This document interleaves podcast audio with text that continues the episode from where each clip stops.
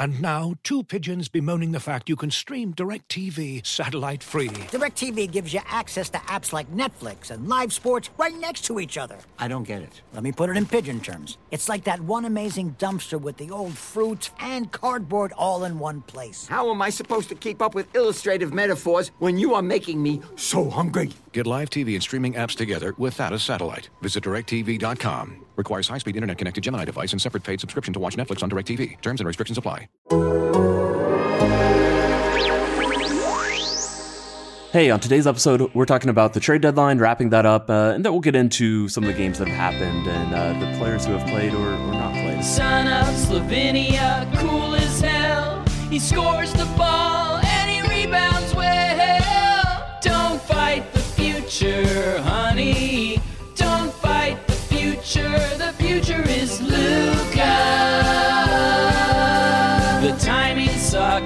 the Mavs are ass. But did you see his no look pass? Whoa! Don't fight the future, honey. Don't fight the future. The future is Luka. Welcome to 77 Minutes, a Dallas Mavericks podcast, part of the Athletic Podcast Network. I'm Tim Cato. I write about the Mavericks, talk about the Mavericks, do, do Maverick related things, I would say. Is that is that fair? Things of that nature. Things, Crab things Rangoon. that- yeah, yeah, Ma- Maverick, Maverick, uh, basketball and things of that nature. Yeah, that's that's how that goes. We got Mike Piellucci. It's just us two today. We're riding uh, pretty pretty light, fairly. Uh, Lean and mean. We have not been traded at the NBA trade deadline, so that's that's good. I like that. to to our knowledge, it could be a player to be named later situation. Writer That to would be named happen to later. me. Yeah, editor to be named later. That that would happen to me. I, I feel. It's because you watch too much baseball. It's it's purely your own fault. Yeah, yeah, win some, lose some. Yeah. Well, we are uh moving out to up to the major leagues and we're gonna we're gonna talk about uh things that have not been traded, um, things that have been traded. JJ Redick, he was traded. We haven't uh, you know, talked since the deadline. It was fairly quiet, but you know, I think I think Redick was a interesting move. It's interesting seeing the the kind of fallout that clearly he was probably let's let's say I think probably the, best way to say it is he was working under an assumption he was going to get bought out and go to Brooklyn.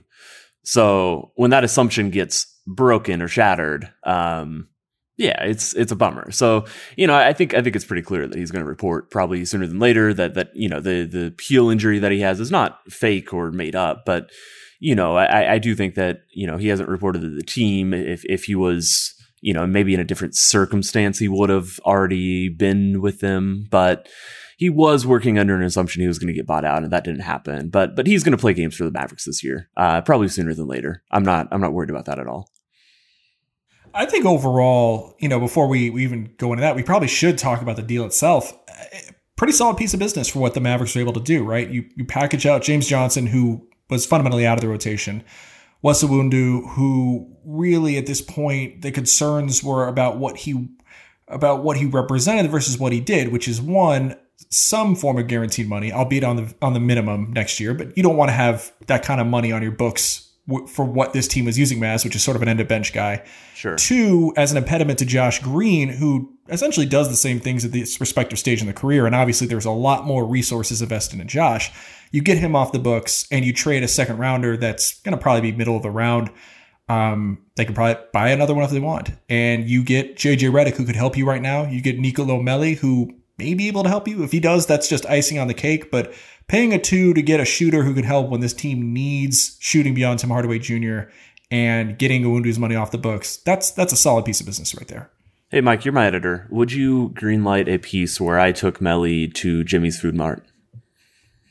Only if I get to go. As and only if I get to go, and as a passionate fan of uh, Inter Milan, I get to talk Italian soccer with Nicola Melli. While How do you even know he likes Italian soccer? What he's if he's from a Italian? He's from Italy. What if he's a Milan fan? he's from Italian. he's from Italy. I would think he has at least a passing interest in calcio. I bet he's I bet he's an AC Milan fan, and, and you guys will hate each other from the from the very start, from the jump. Oh, as long as it's not Juventus, we can work with that. Um, he is from. no, I did look up the province he's from, and uh, you know they they do have a club there that's in Serie B called Reggiana, which used to be a pretty solid little team. Has fallen on some financial difficulties. If he's a hometown boy, you know, and that's who he supports, I respect that. Um, but yeah, I will. I'll, let's go Jimmy's. Let's do it. Go. Jimmy's also known as the best, and as far as I'm concerned, similar to how we're the only Mavericks podcast, they're the only Italian grocer in the DFW area. It's They a shame there be. aren't more. It's a shame there aren't more. Yeah. Um, yeah, you know, I thought it, I thought it was good business. Uh, I think Melli could be decent. You know, he, his rookie season was all right, and I, I mean, he was he was fine. Obviously, he he brought energy and, and had some good plays against uh, uh, Oklahoma City on Monday. Um, he was not good this season for New Orleans overall, but you know, if he could make even 33, 34% of his shots again, uh, this is, you know, this is not a rookie who we're trying to, you know, debate the merits of his basketball prowess. He's a proven player in European competitions. And you would think that even though clearly his athleticism, you know, the athleticism takes a step up in the NBA, uh, his isn't elite or anything, you would think that, especially given his size, that those skills would still translate. Um, I don't. I don't think it's a lost cause. You know, this is not going to be a, a postseason playoff rotation candidate in all likelihood. Um, you know, I think that's probably the best case scenario is that maybe maybe he's getting ten minutes in in a in a first round series when you you need just a different look. Uh, that's an absolute best case scenario. There's many more scenarios where he just doesn't play at all the rest of the year. Uh, but but he'll get a, he'll get a few more games, especially uh, after that promising debut.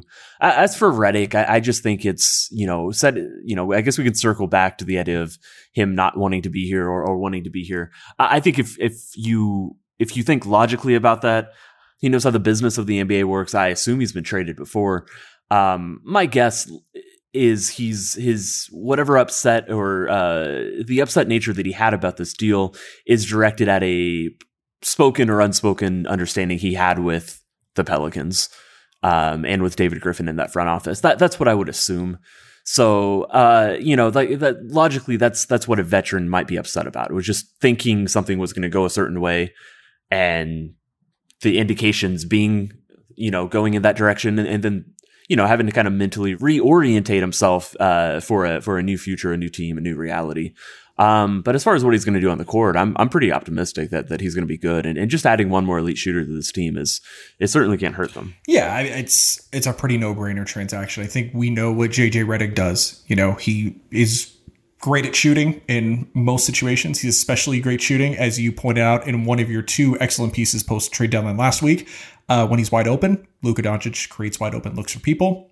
Shouldn't be too hard for this to be useful. Now, this isn't the guy who was, you know, he's 36 years old and that heel injury, he had an operation earlier in March. So this is a real injury. And so a 36 year old coming off of a lower body injury, joining a new team, don't get the expectations to the roof here, right? This is not your Seth Curry replacement. This is a guy who could probably come in and he'll have some games where he's really useful. He'll have some games where he's probably not on the floor a lot, but just the sheer aspect of his range, his stroke still being there. He's gotten better shooting as the season has gone along. Now, does that take a step back after a little bit of a hiatus? I don't know, but you know, he's been trending the right direction with his shot. Again, for a mid-round second, you know, a mid-second round pick, you're gonna, you're gonna like that, right? If you're power ranking the the outcomes that you like out of this deal, it's probably JJ at one, getting off Iwundu's money at two, and then Nicolo Melli at three. And if Melli gives you anything, then like I said before, that's the cherry on sundae. That's then if all three of those things happen, then you have really, you know, outperformed what this deal should be. Yeah, and even that Melli just has a chance to be a a a player that could add something, I think, in a in a different way and in a more useful way than James Johnson. Um, even a chance at it is useful. I mean, how many times do we talk about how this team is not as deep as we thought it Yeah, was, totally. right? Like the like this this this gives you one more and and maybe even a second, you know. And, and again, we're really stretching it with Melli. We don't know what he's you know, we we know he was very bad this season, um, and and assuming anything from him is is probably a, a fool's errand. But you know, there's there's some talent there. He's a proven veteran. You know, I, I think this is a different case than uh than like a Wes Iwundu hoping this is the year he kind of breaks in onto the scene. You know, it's it's a much different type of uh player that we're looking at and, and just the potential of what he could bring. So just making the team deeper.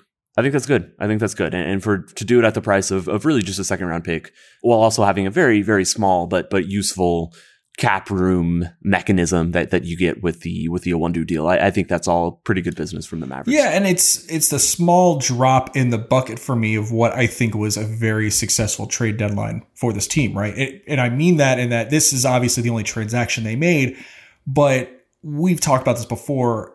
everything that's happening this year, it's really a prelude to what happens this offseason. This offseason dictates so much. And if you, what is the ideal realistic scenario for Dallas on deadline day? It wasn't going to be making some big move. That was never going to happen. It's make an incremental upgrade and then you hope that your free agency plans don't get blown up. And in a world in which maybe two of their very best options are restricted free agents in Lonzo Ball and John Collins, that means you don't want them to get dealt. Because if they get dealt on deadline day, it's to a team that is pretty confident they're going to either give them, you know, a, a, huge deal outright or match anything that gets thrown at him. Well, John Collins stays in Atlanta, Lonzo Ball stays in New Orleans. That works out for Dallas. I would even go so far as to say a third name that we haven't talked about much, at least since I've been on the pod, but I think could make a lot of sense for them on the unrestricted market is Norm Powell, who will presumably decline his player option and elect to go to free agency. Norm Powell gets traded to Portland. I cannot see Portland splurging on Norm Powell, a six-three guard who is a great scorer, when they have a lot of money tied up in Dame Lillard and CJ McCollum.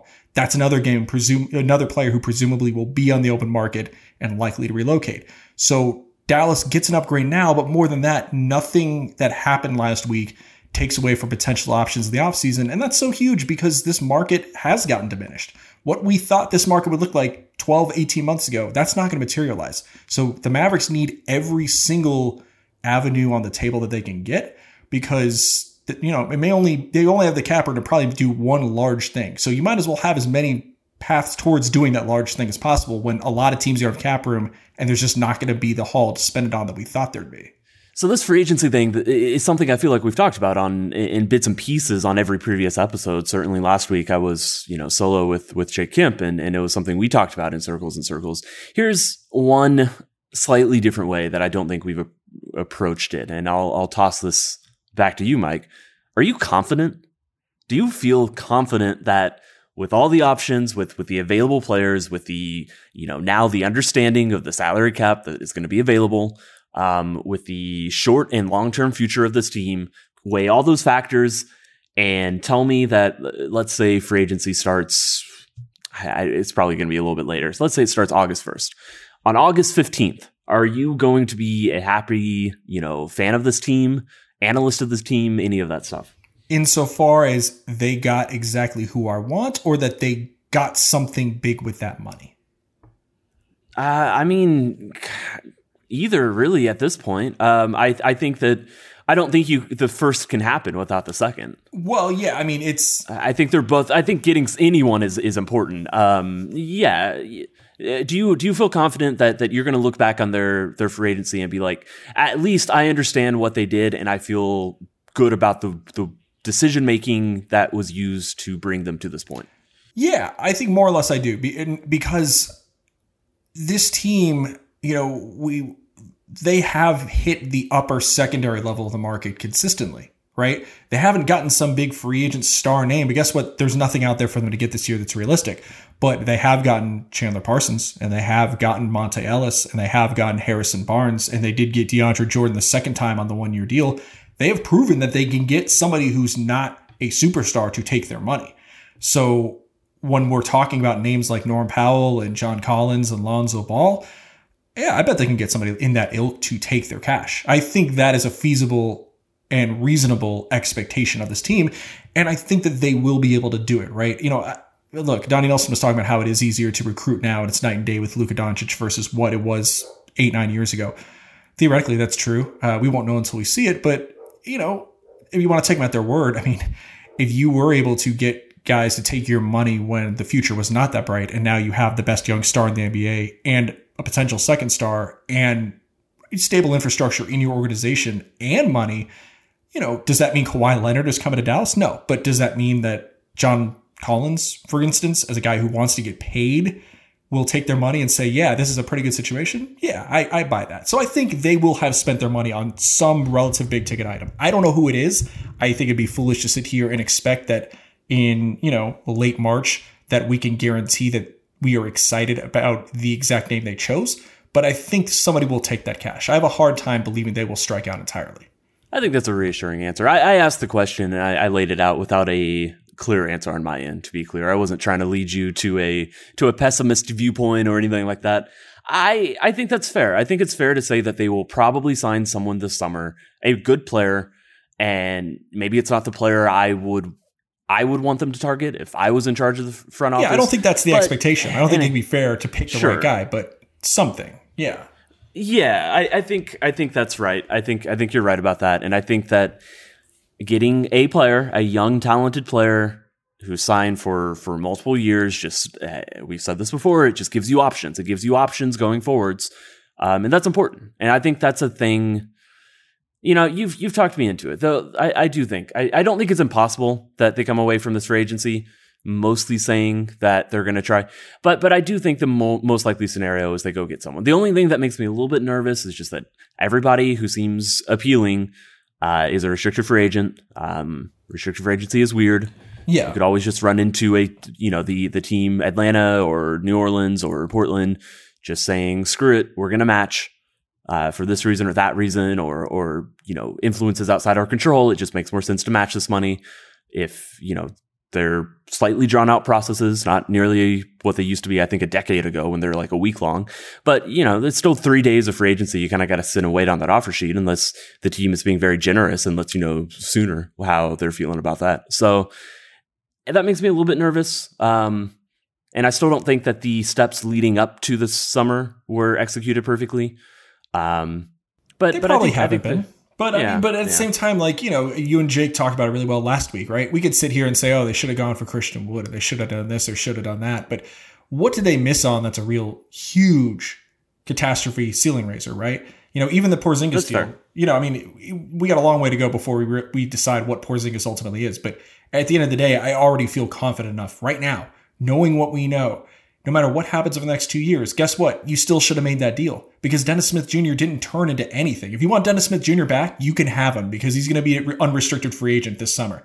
Uh, those picks, this year's pick is going to be in the 20s. The pick two years from now probably should be the same thing, barring a Luka Doncic catastrophic injury. So knowing what you know at the time and knowing how the limited inventory of guys who could potentially be stars, you still trade that all day for Kristaps Porzingis, even if Kristaps doesn't become what you want him to be. So they've, yeah, they haven't been perfect. They're never perfect, but I think by and large, everything they've done, I mostly get it, and I wouldn't have said that five, six years ago. And you know, you brought up the the perils of restricted free agency, and you're not wrong, but you're also assuming that that's who they want, right? We sit here. I mean, we've seen credible reports linking to John Collins, so I feel like that is somebody they're interested in. But Alonzo Ball thing, that's just talk that we think makes sense. We don't know if they like him. For all we know, and this front office has often been very good about keeping a lid on things until the end. For all we know, they're sitting there saying, yeah, Norm Powell's our dude. And we're going out there in unrestricted free agency minute one and giving him a big offer sheet. Uh, it's not even an offer sheet, right? That's for a restricted agent, free agent. So we're giving him a big contract offer. It could be something that is on the unrestricted market that we're not seeing. It could be, yeah, we'll take on somebody's money. I don't think it's going to be that in terms of a trade, but this team's good with trades historically. So they've just got enough outs. And this is what I mean about being a deadline winner. No options were taken off the table on Thursday for them. And that's big because there are only so many. But now, at least everything we thought that could feasibly be out there, whether we see it or whether we don't, that's all still out there. That is a great optimist view of uh, the free agency to come, of of just kind of a perspective on on the Mavericks just in general. So I appreciate that. They should bring back Dennis Smith. Pro That- pro Dennis always. I'm, I'm, So, I'm pro Dennis. You Bring know, back and, and Dennis is fun, and I'm pro fun. Discover the latest collections from David Yurman, as seen recently, styled on basketball stars like Jaime Jaquez, Jalen Green, D'Angelo Russell, and others. David Yurman is a celebrated American jewelry company inspired by the beauty of art, architecture, and the natural world. The story of David Yurman begins in New York City, with David, a sculptor, and his wife Sybil, a painter and ceramicist. When the artists began collaborating, their goal was to simply make beautiful, designed objects to wear. Over 40 years later, the Yurmans and their son Evan continue to redefine American luxury jewelry with timeless, modern collections for women and men, defined by inspiration, innovation, consummate craftsmanship, and cable, the brand's artistic signature. David Yurman's collections are available on davidyurman.com. This episode is brought to you by Michelob Ultra, the official beer sponsor of the NBA. Want to get closer to the game than ever before? Michelob Ultra Courtside is giving fans the chance to win exclusive NBA prizes and experiences like official gear, courtside seats to an NBA game, and more. Head over to michelobultra.com slash courtside to learn more. And now, two pigeons bemoaning the fact you can stream DirecTV satellite free. DirecTV gives you access to apps like Netflix and live sports right next to each other. I don't get it. Let me put it in pigeon terms. It's like that one amazing dumpster with the old fruit and cardboard all in one place. How am I supposed to keep up with illustrative metaphors when you are making me so hungry? Get live TV and streaming apps together without a satellite. Visit DirecTV.com. Requires high-speed internet-connected Gemini device and separate paid subscription to watch Netflix on DirecTV. Terms and restrictions apply. Mike, why haven't Luka and Kristaps been playing? I mean, I'm going to preface this with this may seem like a cop out answer, right? Um, Okay. I think when it is when you know, look, it goes without saying that NBA teams know way more about things than we do. We have a sliver of the information that they have on the proprietary level inside organizations. I don't even know what the things that they have are. I just know they've got a lot of them that we don't.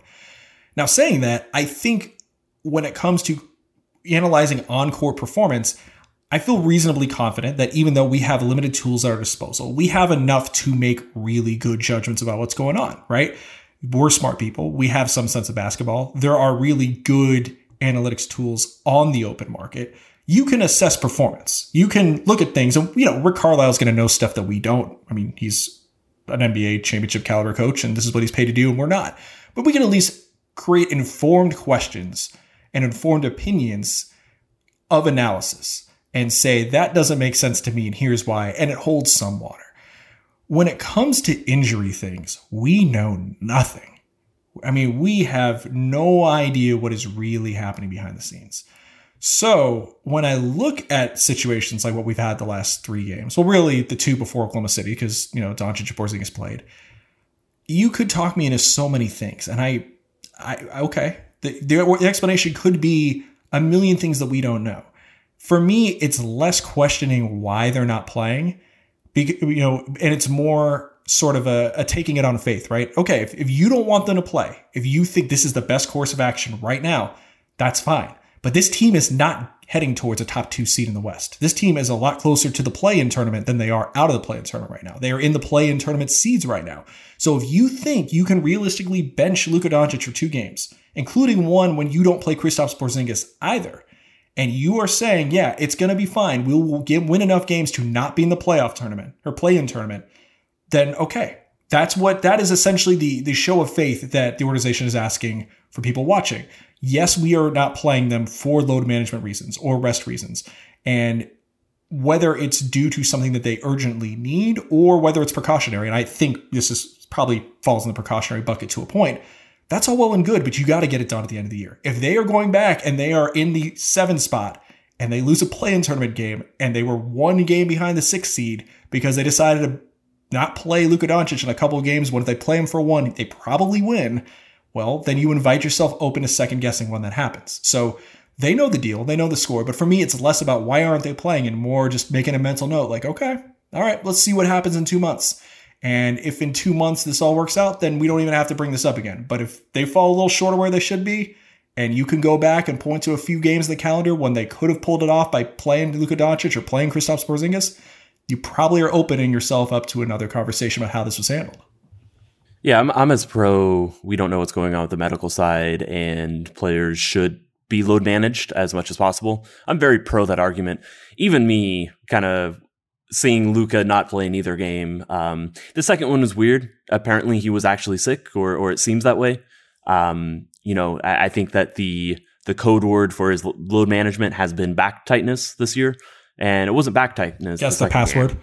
Yeah, yeah, that seems like the password. I mean, it, and it's it's historic to the organization. It's not like we're even you know making some ridiculous claim here. I mean, Rajon Rondo had back tightness, you know, back in 2015 when he was kicked off the team. And, and, it is very well known that he, you know, had his playoff shares voted away from him by, by th- those around him who were like, you quit on the team. So, so yeah, this is, this is not some, you know, magic code that we're just revealing to the world. It's very well known what, what they're saying when they say back tightness. And, you know, I'm sure Luka does have some back tightness. Uh, a lot of players like that, you know, they, they took a, a real issue albeit one that he could play through, and said, "All right, for this reason, we're going to say that you're out." Um, so load management, whatever, whatever. Even this with Luka is is pushing me and making me think he really can't play just like you know at least one back to back. It's not like back to backs didn't exist. So I, I generally fall in line with the argument that you were making about all this. I, I, do think that generally we should be very cautious when we jump to medical judgment or conclusions uh, based off not operating with the the facts. And you know, I'm the guy who wrote a 2,000 word story about uh, about Kristaps earlier this year, and the behind the scenes that goes into making sure that he's ready to play and managing his load, uh, managing his minutes, all that stuff.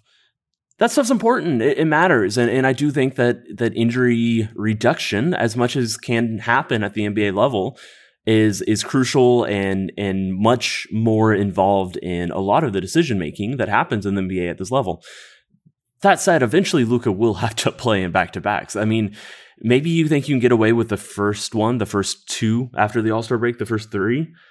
He's going to have to play back to backs at some point. I, I would, I mean, I would, I would just assume that's the case. They can't just punt every second night of a back to back the rest of the season or maybe they can. Maybe they can. They have the easiest schedule in the league the, the rest of the way out. But, but yeah, but that's I do the thing, agree. though. I mean, they, they Yeah. have this easy schedule, but then you know they're. The, the games are easy until they're not, and when you don't Right. have Luka Doncic on this team, we've talked about the drop from Luka even to Porzingis, much less Porzingis to everybody else. So you can't count on them winning games without you, right? Porzingis played very well in the game that Doncic wasn't there, and they didn't win the game. So Right. Yeah, and, and they had a good team performance the, the game after, and they lost as well. So, yeah, you're right. I, I think it's it's all a you know they're they're setting themselves up for a referendum at the end of the season. If the seeding isn't where it should be, it needs to be. If there's any danger at all, if they get a bad playoff matchup, honestly, they're setting themselves up for a referendum on that. Even even for a bad seeding matchup, which I don't think is fair. I think right now that wouldn't be fair. It's impossible to say where the top six is going to kind of fall out, and you know, a team like the Lakers in a shortened season, missing their best two players now.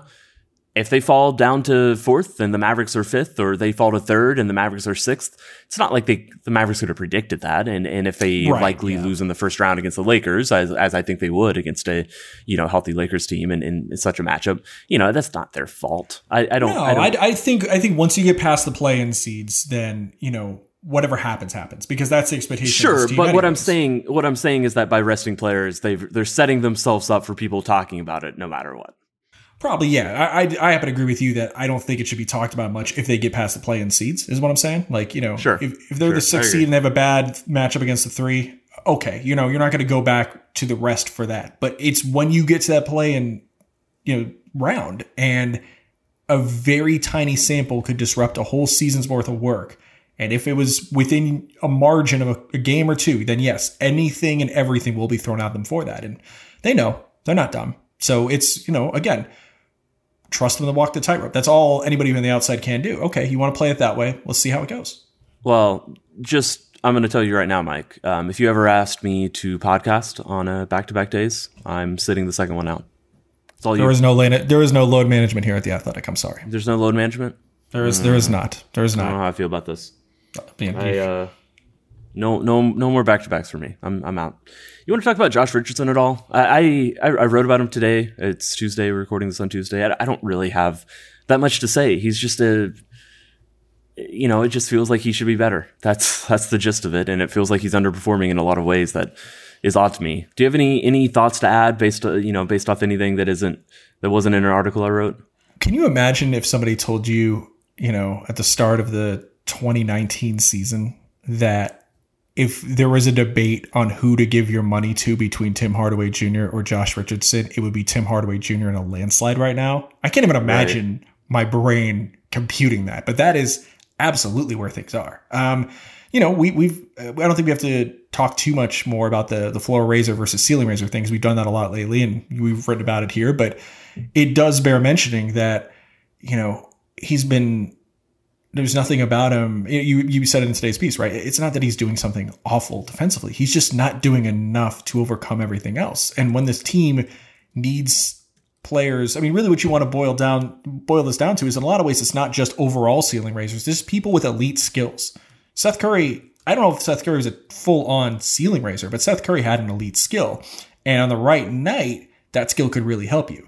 Josh is supposed to be doing everything at a B plus A minus level, and that's just not happening right now. And even if it were, it's just not enough to really, you know, his defensive impact is not enough to raise the tide for all the other boats on this roster. And so it's hard. I mean, something's got to pick up. Not even all of the things, because Josh Richardson is supposedly a very well rounded player. But if there's any chance of him sticking around here after the year, one or two of these things have to get going. If he is his playmaking improves and he gets to the rim, but the three point shot doesn't fall and the defense is whatever, at least you can, you know, sort of talk yourself into that profile maybe being useful in the offseason. Or if it's the classic 3 and D archetype. But right now, when you're just fine at a bunch of stuff, this team doesn't need that. That's that that can work as a fifth starter, maybe other teams, but this team needs something to create an impact. And Josh Richardson isn't doing that right now. Yeah, this season has been so segmented. I, I wasn't actually entirely sure what I was going to find when I went and looked up the defense. I, I know from the eye test and, and, you know, just kind of keeping track with the statistical trends that the defense wasn't great. Um, I knew that they weren't going to be good exactly. I was surprised to see they're as bad as they were. And, and, you know, that's from an overall season perspective. That's from, you know, that February 2nd date that we've kind of, uh, used as a sample size because that's when the team was finally fully healthy again. Um, and was, was after their Phoenix losses. If you just kind of track it since the ice storm, or if you just track it in games that Luka and KP have played in, they're just bad. They're a bad defensive team. They're not better and they made a trade that was supposed to make them a little bit worse offensively. The trade succeeded at that, and it was supposed to make them a little bit better defensively, and it has not done that. So ultimately, I think that's where the the the Richardson stuff is, is going to hinge or fail on. Um, the offense is is humming again for the most part. It's pretty good. You know, it's a, it's it's got Luka in charge, uh, and any offense with that is, is going to be a good offense. And uh, Richardson has shown some signs of life there, and, and, maybe maybe he can do that more consistently close out the year. I think that's everybody's hope. But the fact that the defense is just just bad, just still bad. It's it's not better. They dropped like you know they they gave up like sixty what sixty five points to to Oklahoma City at the break or something like that. Uh, maybe it wasn't that much, but but it, it did feel like it was uh, it was very easy for a, a team, a, literally a G League team to to score on them that first half. Um, I don't know. I don't know what the fix is there, but clearly Richardson's impact there is, is not what, uh, what I think anybody would have hoped. Kent, our producer, mostly, mostly a silent man, uh, behind the scenes, keeping things on track. The operations, yeah, but, uh, we're, we're to do a, a Carlisle quote of the week segment. Um, fairly consistently. I can't promise every week. You never know what happens, but I, I think I think we wanted we had one we wanted to toss into the mix here. So, uh, Rick and Zion, what, what have you seen from him this season, kind of as a, a ball handler, a, a, primary facilitator, and what kind of challenges does that present for a defense? He is just creating collisions out there.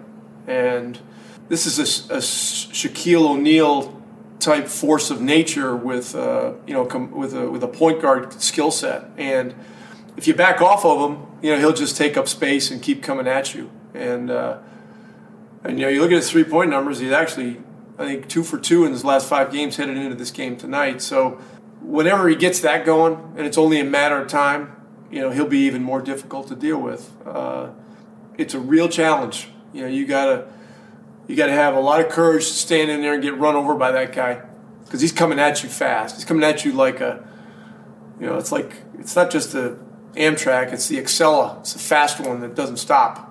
You know, doesn't stop in you know Westport or wherever it is. It just goes straight to New York City, and uh, you know it's uh, it's something else.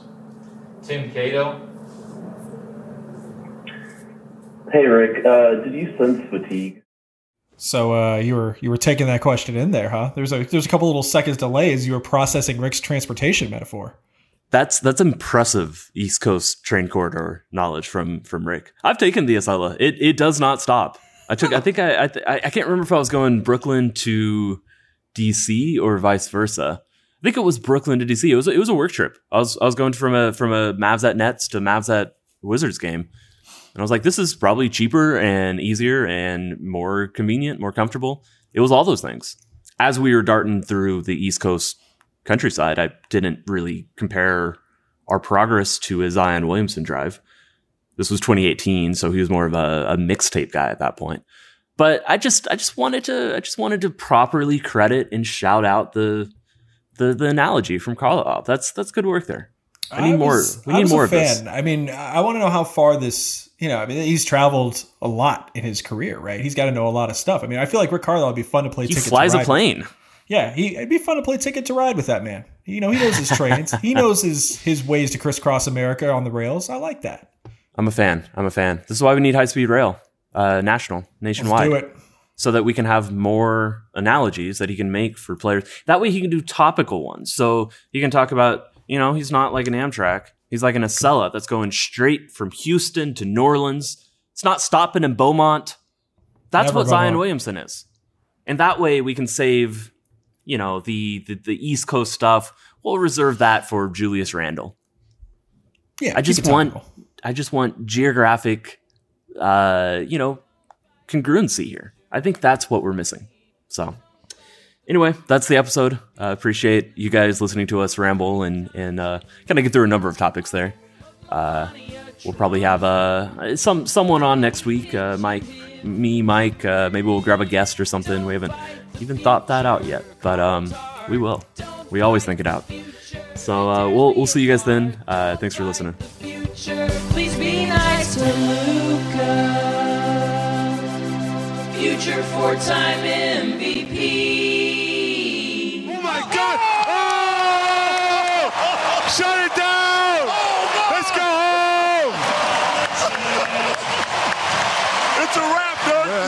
Home!